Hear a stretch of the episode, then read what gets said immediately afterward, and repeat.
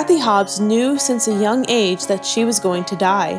I believe wholeheartedly in premonitions, whether they're a message from a higher power or a peek beyond the veil.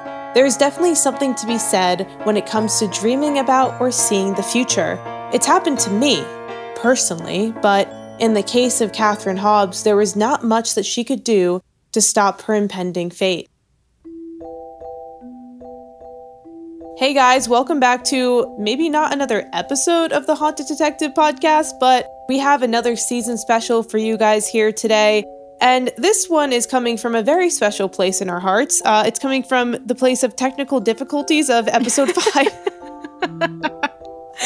That's a nice way to put it. I'm your favorite host, Kelsey Childs, but everyone calls me the paranormal Sherlock Holmes. And with me is your favorite co-host, Pamela J. So, Pamela, today I have two paranormal cases for you. One involves a murder, the other just involves some weird shit going on.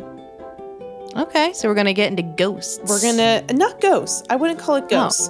No. I would call it the other part of paranormal, like predicting the future. Okay. Maybe summoning something accidentally. Oh, we're gonna accidentally summon something? I mean, we're not going to that WikiHow page that we talked about. Oh, we're not gonna do it? No, no, no, not yet. Oh, not I mean, yet. How is that a season special? What's so special about it? Summon, What's so s- summon something. That's special. Oh. But fine. I digress. I digress. Kathy was an unusual child, not because of trauma or anything of the sort. When she was very young, she started having premonitions that she wouldn't live to the age of sixteen. Her family couldn't sway her belief, only watch helplessly as she avoided the world around her. From what I understand about foreseeing your death, there isn't much that can be done to stop it. Kind of like Final Destination. Ooh, Final Destination made me not want to go into a tanning bed, like for the rest of eternity. I thought you were going to say Final Destination made me nauseous, and I was going to be like, same, nauseous with anxiety. It did. Yeah, no, it also made me nauseous. It was tanning bed and also driving behind any of those trucks with logs in them.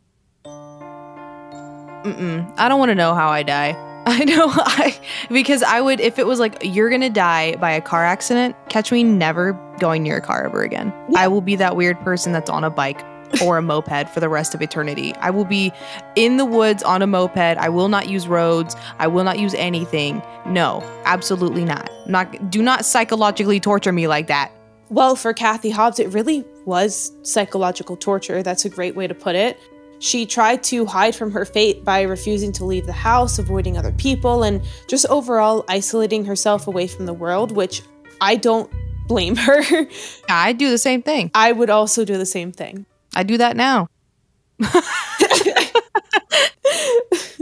Fair. I passed by a guy at the gym that I matched with on Hinge, and I just looked at the ground and walked past him. So same. What can I say? People are scary. That is your tagline. She wasn't exactly a happy child before all of this started. Her parents' divorce when she was eight left her in shambles, and to make matters worse, a close friend of hers died of a heart disease in seventh grade. One could argue that this might have contributed to Kathy's fear, whether it caused it or it amplified it. We don't really know. Yeah, that's fair. That's a fair assumption. Soon enough, Vivian Hobbs, Kathy's mother, decided that it was time for them to move to Las Vegas. This is where her sixteenth birthday would come and pass with no tragic events. Oh, that's good. Yeah. I was, I'm I'm really glad that that ended like that. Oh, wait, did it not end? No, we're not done. Oh. We're not done. I thought we were going to actually have a happy ending. On this podcast? Maybe one day. God. It was as if a weight was lifted off of her, and she finally allowed herself like just a chance to breathe. She came out of her room and said to her family, "I made it, Mom. I made it. I'm sixteen. I did it. I'm alive." That actually makes me really sad. Kathy began to go out, make new friends, and really be a kid for the first time in her life. But this excitement was short-lived. On July twenty-third, nineteen eighty-seven, at eleven p.m., Kathy finished reading her book and decided to go to the supermarket to buy a new one. She said goodbye to her mom and insisted that she kiss her goodbye. "Why? I'll be up when you get back," Vivian had said, and that was the last time she ever spoke to her daughter. What? What do you... Where... What happened? At three a.m., Vivian was woken up by a weird dream. Quote, I felt like I had been hit on the head, and all of a sudden I got a very peaceful feeling, and I thought, well, it's over now, and I fell back asleep, end quote. This is very important, a very, very important thing to remember, as it will come into play shortly. Kathy's room was empty when Vivian woke up the next morning, and she immediately filed a missing persons case. By the second day, the Las Vegas Metro Police Homicide Division was positive that Kathy had been abducted. The clerk at the store remembered seeing her at approximately eleven seventeen p.m. that evening, but from there, no one knows what happened. And then nine days later, a hiker named Rick Pacolt was exploring the desert by Lake Mead when he got a whiff of a, quote, very strange odor. What he found was heart-shattering. There was the body of Kathy Hobbs. Now, remember, like, ten seconds ago, I mentioned Vivian's dream? Yeah, that she had, like, a peaceful feeling almost. Well, at exactly three a.m., a very specific time, she woke up feeling like she had been bashed over the head. Oh. And then she felt something peaceful. This is where it comes into play. Content warning for people who get triggered by assault type things. Kathy had been sexually assaulted and then bludgeoned to death at around three a.m., the same time that Vivian felt like she was hit over the head.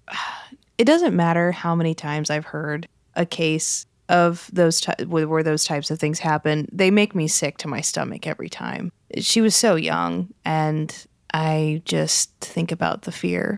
Yeah, I mean, it must have been. I mean, I, I just, we'll, we'll get to that. Fortunately, in, you know, the the little bit of, the little sliver of light in a very dark instance, the crime itself is said to be solved. Michael Lockhart was a serial killer who was arrested for murders that followed similar patterns to Kathy's. And the police found blue fibers at Kathy's crime scene that was later matched to a blue nineteen eighty-six Toyota Celica that Lockhart had stolen in May of nineteen eighty-seven. A car that he kept until November of the same year. This was matched up with other evidence that ties him to her case. It's not exactly, like, proven, proven, but authorities questioned him about it before he was executed, and they, quote, strongly believe that he was responsible. So her her mom and her family got some type of justice. Yes. Well, that's that's good. I mean, it's unfortunate that anything happened to her or any of his victims, but at least they were able to get some answers. So the thing that people always ask me with this case is, is it possible that her fear manifested what happened to her? It manifested her fate because she was so scared and constantly like, I'm going to die, I'm going to die, I'm going to die. And I- I'm very happy to say that's not how manifestation works. Yeah. Fortunately. But I do think that it's fascinating. It's really, really fascinating that she predicted her death. Like, she knew it was going to be something that someone did to her based on her behaviors, although we don't have confirmation about that. And then that, coupled with her mom waking up feeling like someone hit her over the head, just like it, it had happened to Kathy at the exact same time, mm-hmm. and then feeling a peaceful feeling when Kathy passed, I just think that It's it's really sad, but it's very fascinating. Yeah, I can I, I find this I find the theory of the connection of the thought of her passing away at sixteen and then the mother's uh, feeling of the head hurting at three a.m. exactly. I find that alone very fascinating. But what I find interesting as well as sad, I think it's uncommon for someone to grow up knowing, or at least feeling like they know, like, I am not going to get past this age. Like, there's just something that's going to happen to me. That could be a root of many things. It, it the paranoia is a fickle friend. And I wonder if maybe it wasn't something paranormal. And, and I don't know if paranormal is the right terminology, but if it was something spiritual, I'm not sure what word I'm trying to put, but I, I don't know if it was something like that rather than something that was just a coincidence, and a really, really, really sad and heartbreaking coincidence. I mean, you can never discount that because obviously we can't prove oh, yeah, this. Yeah, of course. We can't, of course. For one, ask Kathy, like, what what was your premonition? Mm-hmm. What What did you think was going to happen to you? And, you know, it's possible that her avoiding the public and avoiding people delayed her fate. Mm-hmm. But I don't know, dude. I have had, I know I haven't talked about it on here much past season one, but I learned when I was twenty-two that psychic abilities apparently run in my family. Like, my mother and her brother shared consciousness in a dream once. Okay. Um, for those of you who don't know, my grandmother was murdered, and uh, it is said that my uncles knew it was going to happen before it actually did, although I've been told that, and then that statement was reneged, and then I was told it, and then it was... It's my family has a very, very complicated relationship with the paranormal, understandably, with my mom, because she lost her mother, and if there are spirits, then that could mean her mom is trapped, or why hasn't her mom visited her, you know? So mm-hmm. It took my mother a very long time to entertain the conversation. But when she did, I heard all this stuff, and I was like, wow, fascinating. Thanks for, you know, not telling me this growing up in a haunted house when I was seeing ghosts. But I have had some pretty wild premonitionary things happen to me. And mm-hmm. some of them are just like, small. Some of them are really, really small.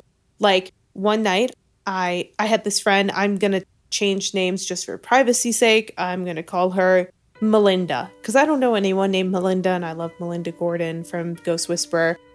Melinda was in my dream, and in my dream, Melinda's car broke down, and she calls me in my dream and she goes, Kelsey, my car, it's dead. It's done. It's broken. Like it, it's done.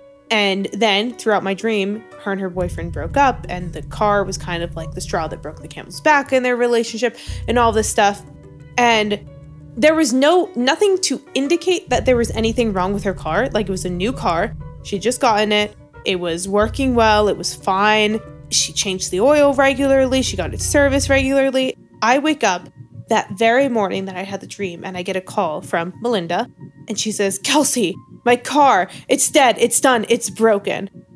Exact words in my dream. And then it ended up that her and her boyfriend ended up breaking up. Oh. I've only had one major paranormal experience. You never told me this. It, it happened when I was in college, but it, it wasn't anything that made me fully believe that there were spirits or ghosts or anything. It just freaked me out mostly. Um, but it was when I was in college, and there was a road that was had a legend to it, and this road was uh, intertwined in a tunnel of trees. It was very dark, and it was said to have been where a bus full of children had crashed and burned due to a homicidal bus driver. And it was said that before that bus had crashed, many centuries before, that a farmer had murdered his daughter's lover on the farm because she he did not want his daughter hanging around him, and he caught up to him and he hung him by the branches. And ever since then, the land had been cursed. And so, as Damn. dumb college kids do, we we wanted to go and see the legend for ourselves. So we went to the road, and they said that if you go down the road facing the tunnel, you will see the farmer and his sickle. And so I was driving my car. I had two friends, and then my other two friends were in the car behind us. And for privacy reasons, I won't say any names, but we'll say Jackie. Uh, Jackie was in the front seat with me, and my friend Logan was in the back. And we had pulled my little two thousand one Honda Accord uh, into this into the tunnel, and I it was pitch black. It was one in the morning, and I. St- turned onto the road, and I faced the tunnel, and I flashed my headlights, and I saw a person standing in front of my car for the split second, and I immediately, I floored the car, I squealed my tires, and I I went as fast as I absolutely, I, as fast as I could, because I thought it was a deranged man standing in the road. And I looked in the rearview mirror, and there was no one there. Fight, flight. And I sprinted. yeah, you're, you're, you said, we gonna flight today, bitch. We gonna flight today. So, but no, that was my only experience, was I, I saw something. I think to this day, my mind n- wanted to see that. And so I just, my adrenaline was pumping and I just, I saw what I wanted to see. So I don't believe in ghosts, but that was an experience that did freak me out. And my friends who experienced it with me, they did. They freaked them out pretty good too. Well, goddamn, you never told me this. Yeah, I, I think about it often. I, I even called my boyfriend at the time and I was like, what the fuck just happened to me? And he's like, are you okay? And I'm like, I'm just insane. It's fine. I just, I saw a deranged haunted farmer, but it's fine. A, der- a deranged haunted farmer. Yeah. But like I said, I, I turned around. There was nothing there. So that I think it was just my brain wanted to see it. And I came up with it in my head. You guys should let us know uh, on Instagram if you want us to just do a season special on talking about our crazy experiences in life, because we can do that. Yeah. Let us know if you have any ghost stories of your own. Yes, please do. Absolutely. And maybe maybe we'll do a season special where we read your ghost stories. Ooh, that's a great... You know what? This is why they pay you the big bucks, dude. Really, though. Like... Yeah, we'll do a season special of our, our listeners' uh, personal paranormal experiences. I can get down with that. We should do it. This like kind of segues us into, into the next portion, the next story pretty well. Okay. For those of you who know, you will know, but did you know that a man supposedly got possessed and was able to summon rain? Rain as in like water? As in rain anywhere. Oh, okay. You're like, I'm not getting it. I don't, I, what? Do you mean weather? Like he could make it rain. Like money? I'm I'm just saying water or weather and you're not responding. I don't understand what's happening. I don't understand the question. And you said make it rain. So I'm like, okay, was he able to make it rain money? No, he was able to make it rain water. I said that twice. I was said water and you're like, silence. Pamela, it's ten p.m. It's midnight for you. I'm fucking tired. I don't understand what's going on. My bedtime is eight p.m. Oh, shit. See how much Pamela loves you guys that she's here and she doesn't have to be? I'm just... She actually does. I have to be here, but I'm hyped up on Celsius. I like being here. Let's open the case file on Donald Decker, the Rain Man. In Pennsylvania in nineteen eighty-three, Donald Decker was in prison. He was actually let out on a seven-day furlough to attend his grandfather's funeral. His grandfather, named James Kishaw, who was very, very abusive and a very terrible man, as it is told. He physically abused Decker, and Decker kind of hoped that, like, you know, oh, my asshole of a grandfather passed away. I'm going to get some peace, you know? I'm finally going to be able to, like, process this and move on. Yeah. But that is not at all what happened. He went to the funeral and stayed with his friends Bob and Jeannie Kiefer, and afterwards, they were having dinner and he started feeling really sick. So he excused himself from the table and his friends were like, you should go upstairs. You should go to bed. You like really don't look good. And instead he was like, no, I'm just, I'm going to go to the bathroom. But the temperature, it dropped. Like it went from nice indoor temperature to freezing cold. Just in a matter of like, boom, seconds. He felt a scratching pain on his arm as three red and bloody marks appeared. Isn't that, like, aren't those supposed to be telltale signs of, like, a, you're in the presence of a demonic spirit or something? You're about to get possessed. Oh, or that. Yes. He was in shock, and he felt like he was going to pass out, and he returned to his friends, and he they described him as in a trance. He was unresponsive to all of their attempts to get through to him. Oh, that's terrifying. The catatonic state came and went until a weird mist began to form in the room, swirling around the ground and Decker. The Kiefers immediately freaked out and called their landlord, who was also baffled. It wasn't an issue with the plumbing because there weren't any pipes in the front part of the house. The water t- went from a mist to now horizontal rain, coming down in a horizontal rain pattern. I guess that's the best way you could say it. That sounds really odd. It's bizarre. It it always it horizontal rain makes me think of that uh scene in Forrest Gump. Like it's like spraying. It's like it's I guess it's yeah, almost, because it's coming across like like rain on a really windy day when it just it's like when a pipe bursts and it's just like spraying you in the face. Yeah, that's why they thought it was a pipe at first, but there was no pipes in that part of the house. That's crazy. So now the Kiefers have seen it, the landlord has seen it.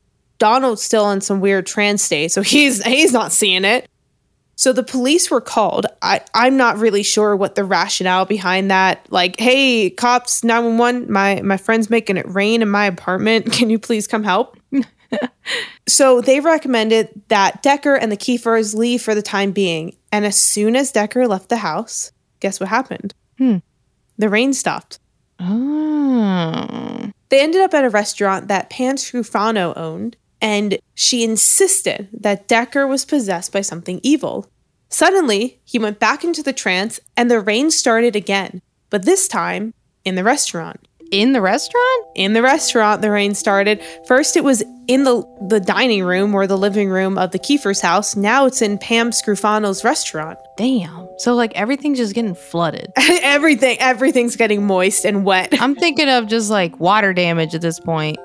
Very true. So Pam, she goes and runs into her office through the mist, through the rain, and places a crucifix on Decker's arm. Can you guess what happened next, Pam?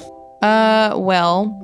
From one Pam to another, um, I'm assuming it burned his arm. He recoiled and it physically burned him. Called it. So he was then accused of damaging the property of the Kiefer's house. So they bring him back and the landlord's like, what the fuck is wrong with you? You damaged my property. Yeah. Because the rain followed him again. I feel bad because, like, what if it wasn't his fault? Yeah. So, you know. And he just had to pay all that money. Exactly. So he's being yelled at by the landlord, and suddenly, in front of multiple witnesses, Decker lifts into the air and is thrown backwards into a cross-wearing police officer. He got wh- he got thrown? When Decker made contact with the cross, again, he got burned. My God. Is is the dude okay? He just got thrown like a doll. Is the police officer okay? No, I mean, that's what I'm saying. Like, is everyone all right? I don't think anyone's okay right now. No one's all right. Or, no one's okay. Everyone's wet and, and burning and... Unhappy. And thrown and confused. Everything's damaged. Everything sucks. The police chief didn't believe a word of it and ordered his officers to leave and not to return. Two curious officers did later come back to find Decker in a terrible state. There were horrendous claw marks on his neck, and once again, he was thrown violently through the air by an unseen force. Oh, the claw marks on the neck? That, I mean, it. Hmm. The claw marks on the neck make me think self-inflicted in a way of, like, maybe he felt like he was choking. Maybe. And he was just kind of scratching, like, um... Or maybe he just felt like something was squishing him. You know what I mean? Like, when you feel a pressure, you just, like, you're scratching at it to, like, get it to stop. I do have to say that nail marks on skin, like human nail marks, make a very distinct pattern. And did they not look like nail marks? Like a normal? It's always described as claw marks. Oh, okay. So I'm guessing, no, it's not normal. Okay. I mean, my mind, when I hear that, I think of like nails digging in. Yeah. But if, eh, I don't know, maybe claw could be something a little bit sharper. Yeah. Possibly making deeper demon claw, deeper wounds. Yeah. After a priest visited him and offered him resolution with prayer, Decker found that he could still summon the water with extreme concentration, although his fugue and trance states went away. So, uh, so this is all, he's on furlough from prison. So they like mm-hmm. gave him leave technically to go to his grandfather's funeral. So now he has to go back to prison, and everyone's like, why were there police? Like, what what is happening? Why why are you wounded? Like, what what's going on? Yeah. No one believed him when he told them, I was possessed. So guards brought him to the warden's office and mocked him, saying that he couldn't make it rain. But he did. With steady focus from Decker, the guards and warden became suddenly and unexplainably soaked. What? Decker to this day thinks that it was his grandfather coming back to abuse him once more. Aww, that makes me really sad, actually. Yeah, there's a lot to unpack here. I know this guy was in prison, um, but I can't help but feel a little bit of empathy for the child he once was who was abused. I know. That's the only part. People that abuse kids are just fucking ridiculous. Like, go fuck yourself. There's not a lot of, oh, we've totally debunked this, you know? Are you saying we haven't? Was that sarcasm? No, no. I mean, there's not, you know, like with Dyatlov, the Dyatlov Pass, which we'll get to in a different season special or even a season, there's not a, uh, you, you know, there are like pages and pages of people like, I debunked it, I debunked it, I debunked it. But with this, it's just like, there's one website. It's a New Zealand researcher named Robert Bartholomew, and he's basically saying that he doesn't believe a word of it. Yeah, okay. But, I mean, this was on Unsolved Mysteries in nineteen ninety-three and Paranormal Witnesses in two thousand eleven. This story was aired. If you guys want to see personal accounts and watch it, that's where you can go to do it. So this is this actually added a detail that all of the sources I researched said never posted. It says he had a vision of an old man wearing a crown in a window when he went to the bathroom before the rain came. You just have to be so careful with these stories because there are so many different versions. So many. Yeah. It's kind of like you got to combine all of them in a way to where you're like, well, reasons are A, B, and C. Yeah. It just, you know, it tells the story. Well, that's what makes them fascinating because other people throw their own thoughts into it. Yeah. Uh, this guy, the researcher from New Zealand, quote, I do not think those involved are lying. I think it is a classic case of social delusion. If these events happen the way people claim they did over several days, it is beyond belief that no one took photos. End quote. Huh. So, I mean, it sounds like you said his name was Donald. Donald Decker. It sounds like Donald was going through something. It sounds pretty bad. I won't lie. I mean, yeah, I when when someone that when someone that abused you greatly as a kid, that it seems like he had separation from his grandfather, when that person dies, you would think that it would give you relief, but instead it just it really it just re-traumatizes you. Yeah, especially if you weren't able to properly process the trauma that happened to you in your childhood. A lot of adults still carry what happened to them in their childhood throughout their adult life, but it shows in different ways. And you can you can go through a whole psychology. There's, I recommend deep diving into that because it's it's really fascinating uh, of what the mind can do um, when the uh, unfortunate events of childhood trauma do occur. But it it. It can stick with you until the very end. Oh, he actually went back to prison. Oh, dear God. After he was released. This is an article from W N E P. And it says that it was published October nineteenth, twenty twelve. He set something on fire and then turned himself in. Oh, interesting. So that, that just goes to your point that, I mean, this man's trauma was not processed. You, you don't become a felon or a criminal just cause, you know? Yeah. You you do it because there's something going on in your life. There's something going on in your brain. And we know that trauma can do both. Right. And it's important to note that if you are dealing with traumatic events or if you're trying to currently process some traumatic events, Um, and when you learn about some of these bigger killers or some of these bigger well-known killers and you find out that they were abused or something or other similar to that, you what happened to them is not an excuse for the violence that they caused. But yeah, not at all. It's important to recognize that it's an explanation, not an excuse. Well, if you've ever seen um, the T V show Medium with Patricia Arquette, the first episode, actually, it goes into that really well.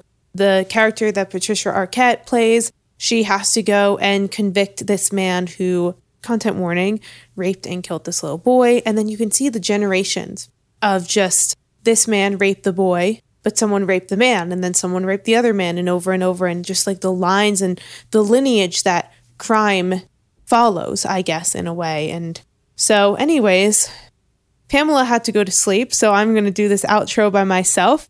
We've been having technical difficulties all night, so I just told her to go, go ahead, go to sleep, take care of yourself, your physical health, your mental health. It's health. It's, it's so important. But thank you guys so much for listening. I hope that everyone has a great weekend, a great week, and we will see you guys bright back and early on Monday. We're going to be uploading season three, episode five, once we figure all of these technical difficulties out. Uh, we're just, we're having so many issues, you know. We've re-recorded episode five three times, and every time it's just a bust. It's just terrible. And I've gotten new wires. I replaced my equipment. I'm using a different microphone. Everything is just not going right. And ironically, the episode about possession might actually be possessed, because the first night we recorded it, my ceiling fan that's a pull to start, it turned itself on. I've never, like, there's no light switch that turns it on. You actually have to pull it. I can't even reach the string. And then, you know, the recording kept canceling out. It kept kicking Pamela out, kicking me out, freezing. It kept turning my microphone off, disconnecting it completely from my computer. And then we were finally, okay, we're putting our hats in. We're going to sleep, figuring this out another time. So, you know, then I go out into my living room and my lamp's on. It just turned itself on. Another pull to start.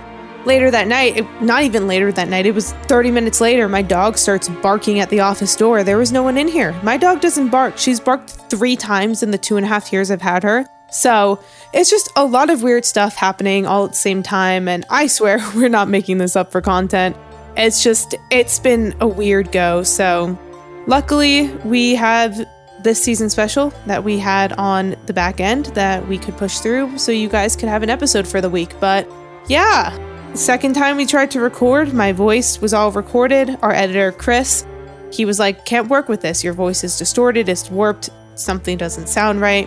It happened again tonight. We actually recorded an entire twenty minute outro where we talked about our theories with the case and some things that we think about it, and it just deleted the entire thing. It kept the first half of the recording, but the outro is just gone. It's to the wind. In the abyss, who knows where it is. So my lovely editor, who's turning into more of a producer and editor, he's going to be coming over and helping me figure it out and fix my equipment, see what the fuck is actually going on, because it is bizarre. Anyways, I know I'm rambling, but without further ado, thank you guys so much for listening to this kind of chaotic season special. We appreciate you guys so much. Don't forget to leave us a nice review. And check us out on all social medias, Haunted Detective, whether it's haunted underscore detective or haunted dot detective dot pod on TikTok and haunted dot detective on Instagram. And we respond to all D Ms, so send us a message and tell us what you think. We will have our episode up next week, I promise. This has been a weird week, guys.